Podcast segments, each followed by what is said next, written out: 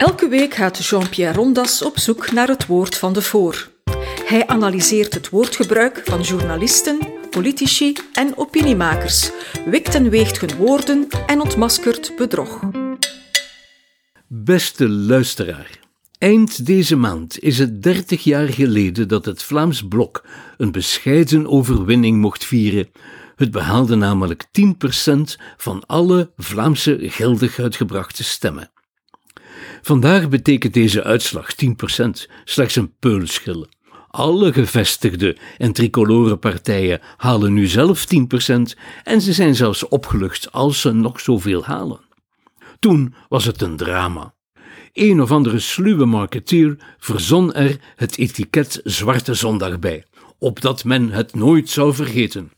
Maar vandaag moet ik u eraan herinneren Zwarte Zondag viel op 24 november 1991. En het is allemaal de schuld van Mark Elgardus. Dat kwam zo. Van alle tricolore partijen verloren de socialisten het meeste stemmen aan hun gezworen xenofobe en separatistische vijand. Misschien wel een gegeven om even bij stil te staan, dacht Frank van den Broeke, die ook toen al voorzitter was van de SP-SPA vooruit en hij bestelde een studie bij een comité van tien experten, in die tijd nog wijzen genoemd, netjes verdeeld over vijf academici en evenveel middenvelders, met Huysse, wie anders, aan het hoofd. De Brusselse socioloog Mark Elgardus was slechts één van hen. Maar hij heeft het gevreten. Heel ongebruikelijk kwamen deze specialisten al na enkele weken met een staat van bevinding, gedrukt en uitgegeven bij het toen al even onvermijdelijke Kritak. Het was, zo bleek daaruit, niet de schuld van het kapitaal, maar van de socialisten, die al te gretig aan hun derde weg, een paarse weg samen met de liberalen, aan het timmeren waren. De kaft van het boekje staat vol tekst die inderdaad zo uit de pen van Elgardus kon gevloeid zijn. Er wordt gepleit tegen liberalisme en liberaal egoïsme en tegen de individuele autonomie die als vrijheid wordt opgevoerd. Er wordt betreurd dat solidariteit eerst op meewarigheid stuit, dan op cynisme en tenslotte op weerstand. In het boekje zelf worden lelijke woorden gebruikt, en aangebrande vaststellingen worden zomaar op straat gegooid. Een van de hoofdstukjes probeert bijvoorbeeld het stemgedrag van de oude en nieuwe blokkers te verklaren uit wanhoopsracisme. Een woord dat ik sindsdien nooit meer heb ontmoet en dat beslist uit Elgardus koker komt. Verder bevat het boekje enkele prangende getuigenissen over de demografische evolutie, zal ik zeggen de omvolking, van de Antwerpse Zeefhoek. Niet van de hand van Elgardus zelf, maar dan toch in dit geschrift waaraan hij had meegewerkt. Intellectueel links heeft het hem nooit vergeven. Voor dit journalistiek links moet je bij Paul Goossens zijn.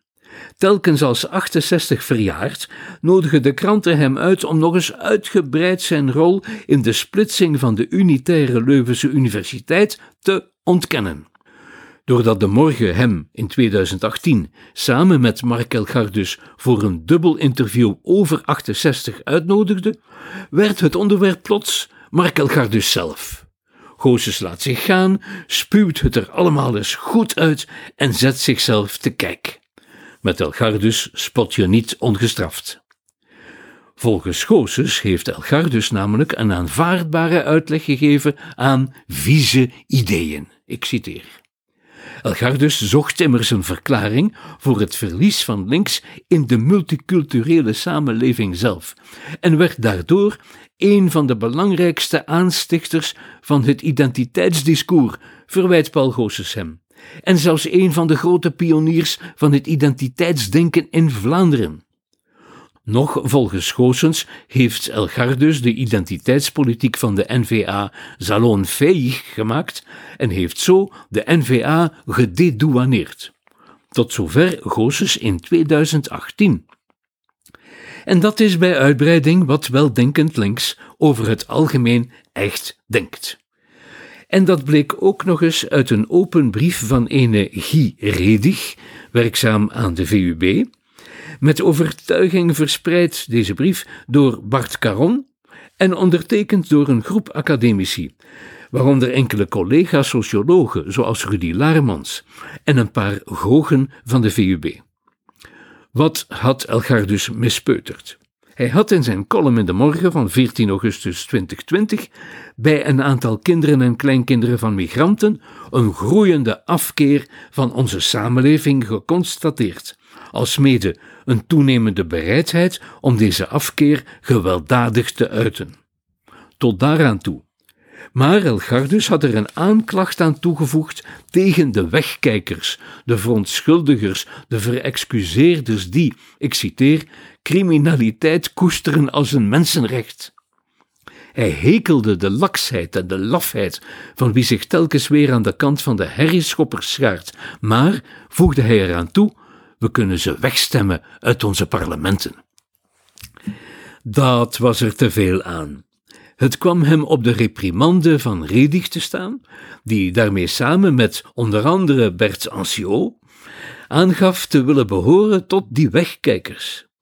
Zijzelf contextualiseren immers en zien de oorzaken van achterstelling, bedoeld wordt oorzaken van criminaliteit, zoals daar zijn, verkapt tot rabiaat racisme, het ontkennen van mechanismen die uitsluiting reproduceren en het ridiculiseren van positieve discriminatie als verpampering.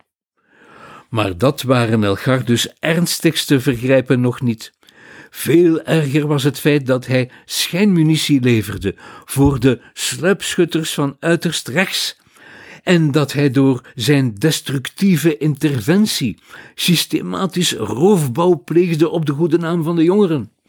En dat hij door het individueel schuldmodel te propageren bijdroeg aan negatieve sfeerschepping. Het is Elgar dus geweest. En daarmee hanteren Redig, Caron, Laarmans en Anciot de nefaste koren op de molen van redenering en scharen ze zich achter de sociologie van de ontkenning, zoals die door Elgardus zelf aangeklaagd wordt in het boek Reset, bladzijde 212. En dat was in 2020. Deze mensen behoren tot de bierkaai, waartegen Elgardus wil optornen. En de bierkaai spartelt tegen. Aan deze kaai staan, anno 2021, vandaag dus, ook de bezorgde interviewers die de zogenaamd ex-linkse auteur tot spreken willen brengen nog voor het boek Reset verschenen was. Hun mentaliteit is volkomen verklaarbaar door wat hier vooraf ging. Ze tonen alle een diepe bezorgdheid over Elgardus' positionering. Waar staat die man nu helemaal? Ik meng hier enkele van die bekommerde vragen doorheen, zoals ze gesteld werden door Walter Pauli en Stavros Keleporis. Zou u zichzelf nog links noemen? Hoe groot is de afstand nu tussen u en de oude kameraden van vooruit? Wie u niet kent, zou toch kunnen schrikken dat u de voormalige huisideoloog van de Vlaamse socialisten bent. Vindt u nu zelf niet dat uw voorstellen dicht bij die van de NVA staan? Vooral wat migratie betreft staat u toch dicht bij Theo Franken. Om dan te eindigen bij de vraag die ze van het begin af aan hadden willen stellen. Hoe ver staat u nog af van het Vlaams Belang? Dit alles, beste luisteraar, wordt op onthullende wijze samengevat in het commentaar van Walter Pauli bij het interview dat hij van de auteur afnam in Knak van 20 oktober 2021.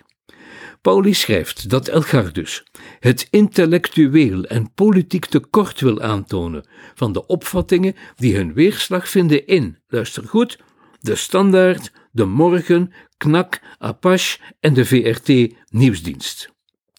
Op zich klopt dit natuurlijk. Maar wat een verrassende blijk van zelfkennis en wat een bekentenis wat betreft de totale eenzijdigheid van de politieke agenda van het Vlaamse persbestel en zijn commentariaat. Tegelijkertijd schrijft Pauli er niet bij welke opvattingen het wel zijn waarachter zich bijna alle kranten scharen en die door Elgar dus gefileerd worden.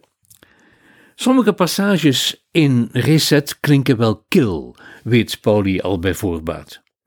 terwijl Elgardus wel schrijft over het warme woord, zijnde het woord gemeenschap, dat dan weer verfoeid wordt door bovengenoemde media al te gader.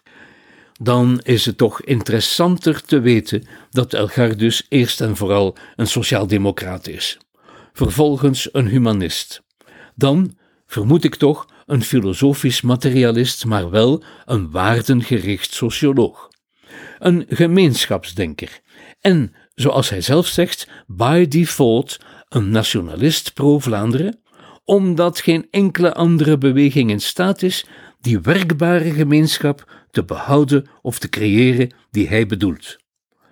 Wat betreft de gemeenschap is hij een evoluerend conservatief, een beetje zoals Roger Scruton. Waarin hij zich niet herkent, is het links, zoals het vandaag geworden is, sinds de paarse experimenten en vooral sinds de vervelling van links tot een modieus minderhedensocialisme. Maar dat was hoop ik al duidelijk geworden.